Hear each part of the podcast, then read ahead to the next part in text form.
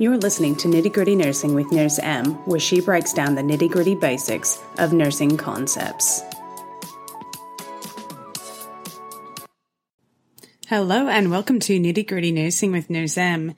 Today I'm going to discuss, or in this episode, I should say, I'm going to discuss esophageal varices, and they result from individuals who have liver cirrhosis with subsequent portal vein hypertension.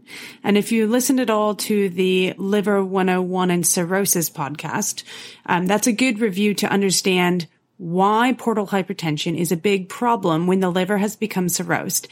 In a nutshell, if I'm to explain it in 10, 15 seconds, the liver becomes scarred, leading to cirrhosis.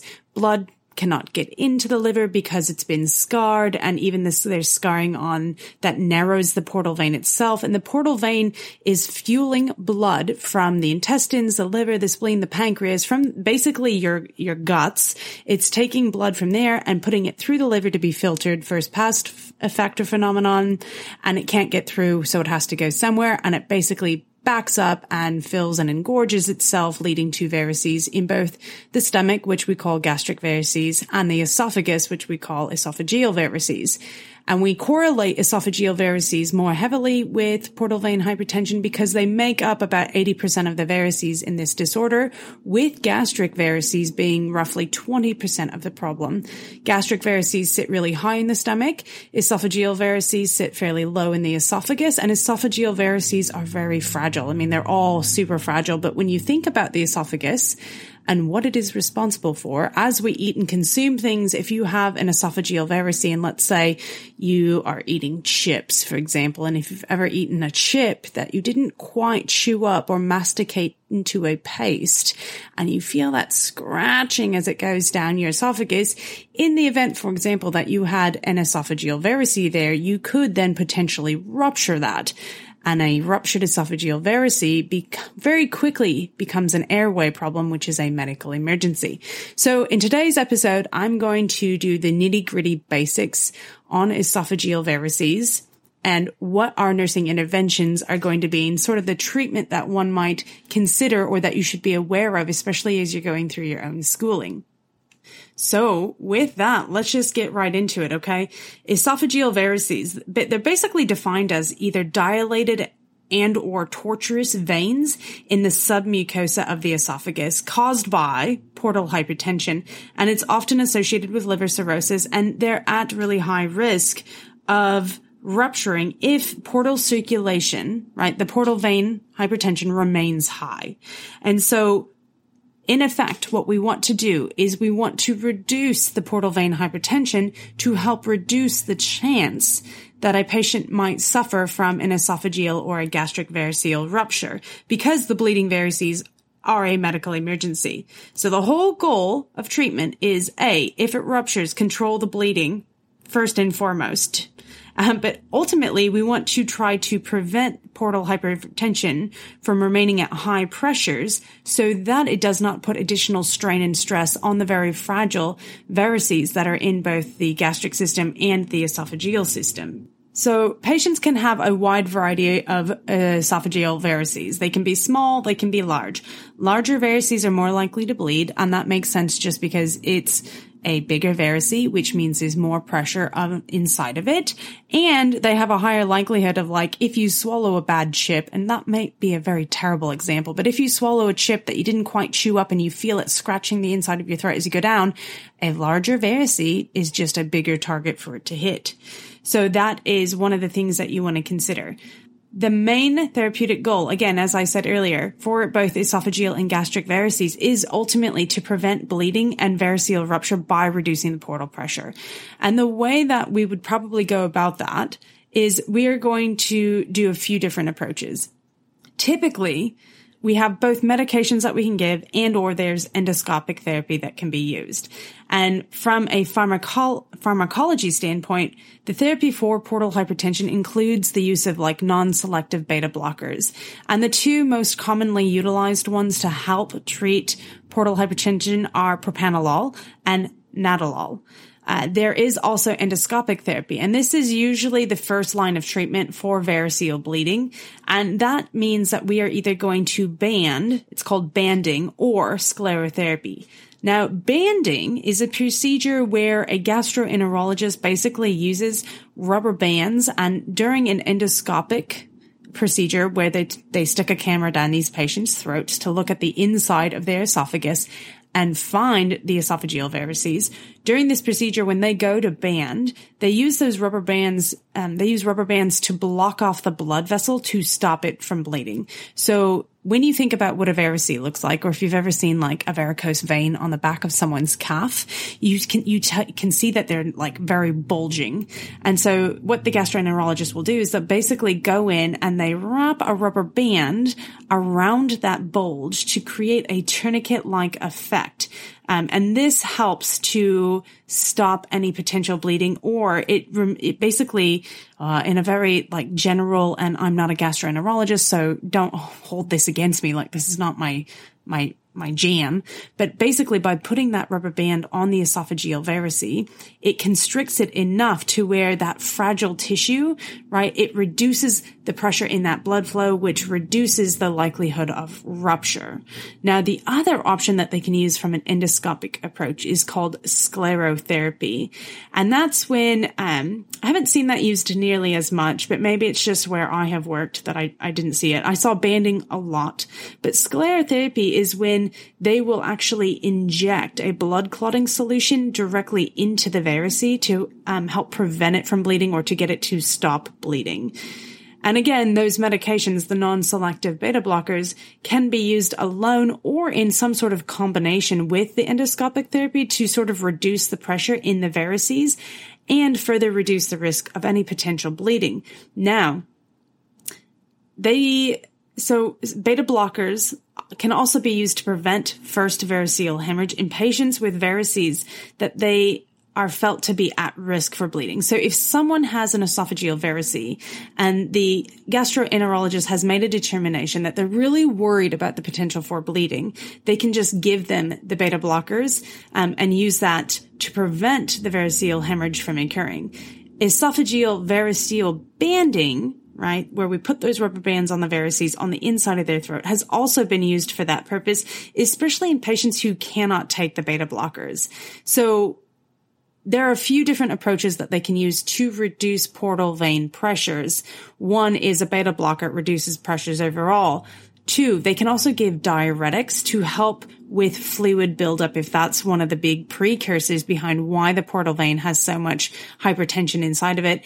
And then of course we, during an upper endoscopy procedure, they can use banding or sclerotherapy to basically tourniquet off potential areas of bleeding. Now, from a nursing perspective, right? Treatment bar none, is to prevent ruptures at all costs. So what this means is if your patients, you're meeting them in your clinical setting, and if they come in and they have a history of liver cirrhosis and in their chart or they themselves tell you that they have had esophageal varices before, you do not want to stick anything down the esophagus that could potentially rupture those varices like a nasogastric tube. I mean, I certainly wouldn't want to be the one having worked, uh, you know, a few years in an emergency room to be the one that sticks a nasogastric tube down someone's throat and then scrapes a large esophageal varice and causes it to rupture because now I've got an airway problem that I need to worry about. The other big things that we want to do is we want to encourage patients who have liver cirrhosis and especially if they've got the development of these uh, gastric or esophageal varices to not drink to abstain if they can completely from alcohol because alcohol is just going to make the liver cirrhosis worse. Similarly, we want to encourage them to not take aspirin, no anti-inflammatories, so no NSAIDs. We don't want to further predispose these individuals to bleeding. And when you think back about what the liver does and part of the um, production cycle is that it helps to make coagulation factors. When we have this portal hypertension and the blood backflows into the spleens, that's also preventing like platelets from getting out and we're not making coagulation factors. These patients are already at risk for bleeding and we don't want to continue to exacerbate that.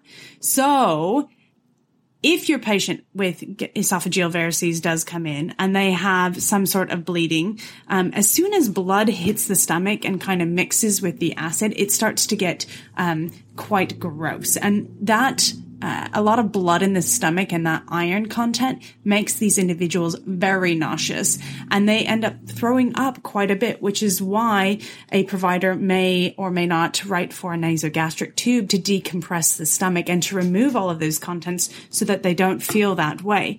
The problem with this, right, is when they start throwing up, they are increasing pressures in their abdominal and their thoracic cavities, which will additionally predispose them to continued variceal bleeding.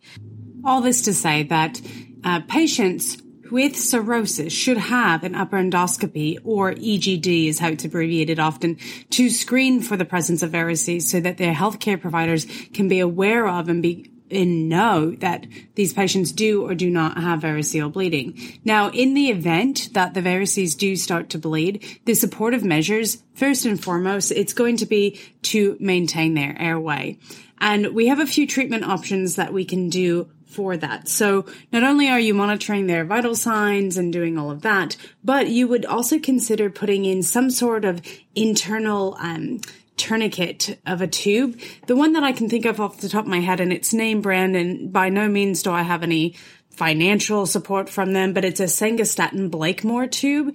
And it's a tube that's inserted into the esophagus and the stomach, and then it's inflated. And essentially what it does is it creates an internal tourniquet to stop some of the bleeding that is occurring from the esophageal varices so that it does, the person effectively doesn't bleed out. And so once that is inserted, then they would then go off to interventional radiology or wherever it is that they decide to take these patients in order to more fully and completely address the variceal bleeding. But in the, in the immediate like period of time, as a nurse, you would want to have some sort of, you know, tube that can be put into their esophagus to be inflated to then apply pressure on the inside to prevent continued bleeding from occurring. Welcome to Fuller Butts, a behind the scenes plastic surgery podcast. Yes, you heard that right. Join your co hosts, Dr. Sam Fuller and Dr. Dan Butts, board certified plastic and reconstructive surgeons, on an exclusive full access pass into the world of plastic surgery. Combining their expertise and training, Doctors Fuller and Butts will share medical insights, detailed explanations, and lighthearted humor to keep you entertained and informed. We're certain you'll become passionate about the plastic surgery specialty, and between debunking myths, uncovering truths, or just making you laugh out loud at their perspective on this creative and artistic field, we've got something for everyone.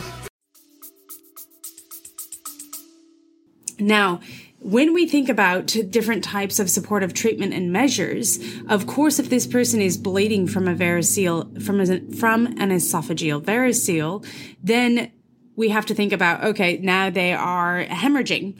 And if they're hemorrhaging, what are we going to be looking for and how are we going to treat that? And that's going to consist of monitoring their vital signs, monitoring their hemoglobin and hematocrit values, in addition to their coagulation factors. Again, if someone has esophageal varices as a result of liver cirrhosis, they're not making those coagulation factors inside the liver. It's one of the productive production items that the liver makes. And if the liver is damaged, they're not going to make it, which means they are not going to be able to clot effectively. So we want to be able to monitor that because treatment options here are going to be blood products. So we would give them a blood transfusion or give them clotting factors as prescribed. That might be fresh frozen plasma. That might be packed red blood cells.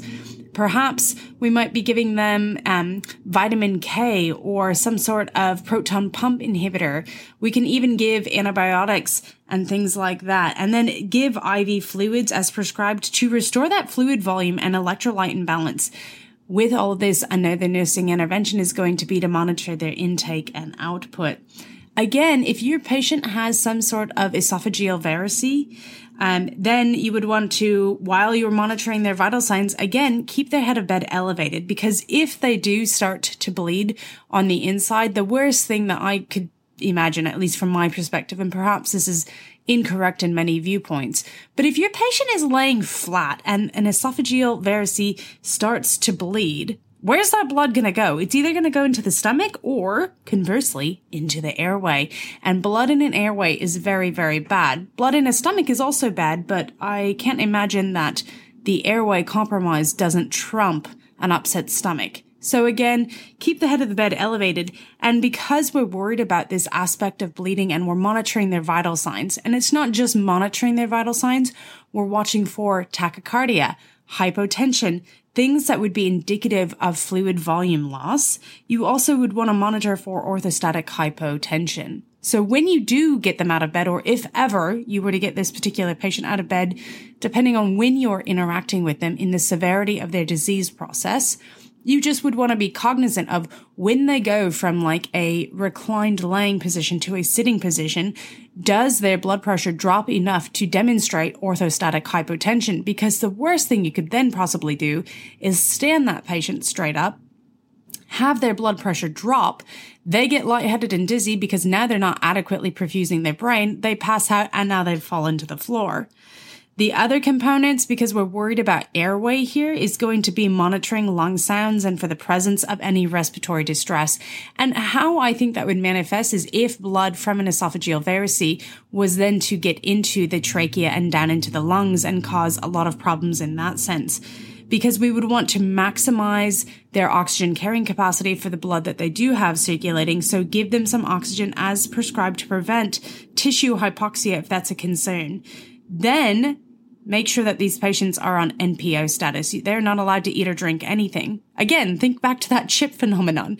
If you eat a chip just the wrong way, and now you've got a chip sliding down your, your gullet with a sharp edge, it can, you know, puncture potentially the esophageal varice and now you're bleeding and now you have to worry about an airway issue and you need to worry about them bleeding out from the inside of their esophagus. Now, I was always taught, and one of the resources that I read recently, it did say that one of the interventions that you would do as a nurse taking care of a patient with an esophageal varice was in fact to insert an NG tube or balloon tamponade. Now, I would have zero hesitation to say yes.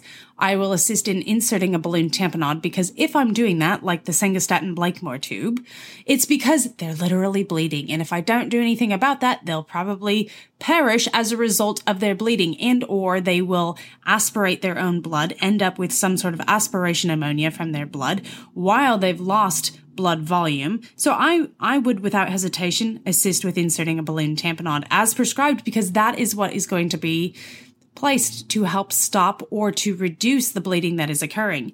Now, I was always taught, and still to this day, I would, I would pause. I would probably hesitate if someone said, Hey, put an NG tube in because of that fear for not wanting to continue to rupture uh, an esophageal varice that maybe hasn't broken open or isn't currently bleeding. I would always pause with that personally. And then I think from there, uh, from a nursing perspective, you would want to prepare to assist with giving medications that would induce vasoconstriction to help reduce the bleeding, in addition to the balloon tamponade that might be placed. Um, and, and ultimately, like if someone comes in with an esophageal varice and you place a balloon tamponade like a Sengstaken Blakemore tube, ultimately, like the way that this gets solved is they're probably going to have to go for some sort of endos- endoscopic procedure or surgical procedure to stop the bleeding fully. So from a nursing perspective, at that point, the next thing that you would be doing would be preparing that client for the procedure or the surgical procedure. Now, again, some of those procedures are going to be endoscopic like sclerotherapy or banding, like variceal ligation is how you will also call it, hear it called. Uh, variceal ligation is where they place that rubber band on the varices and it kind of helps to reduce the bleeding versus the sclerotherapy, where that is an injection of a sclerosing agent into and around those bleeding varices, which kind of help the blood to coagulate and then it helps to stop the bleeding. There are also shunting procedures that can be performed. So, and shunting is just where they shift the blood away from the esophageal varice. The one that I'm most familiar with is called a TIPS procedure, and that's a transjugular intrahepatic portosystemic shunt. And that's basically where it's done through interventional radiology um, where they use normal vascular anatomy of that liver to create a shunt with the use of a stent. And that shunt is between the portal and the systemic venous system in the liver. And it's really aimed at relieving portal hypertension.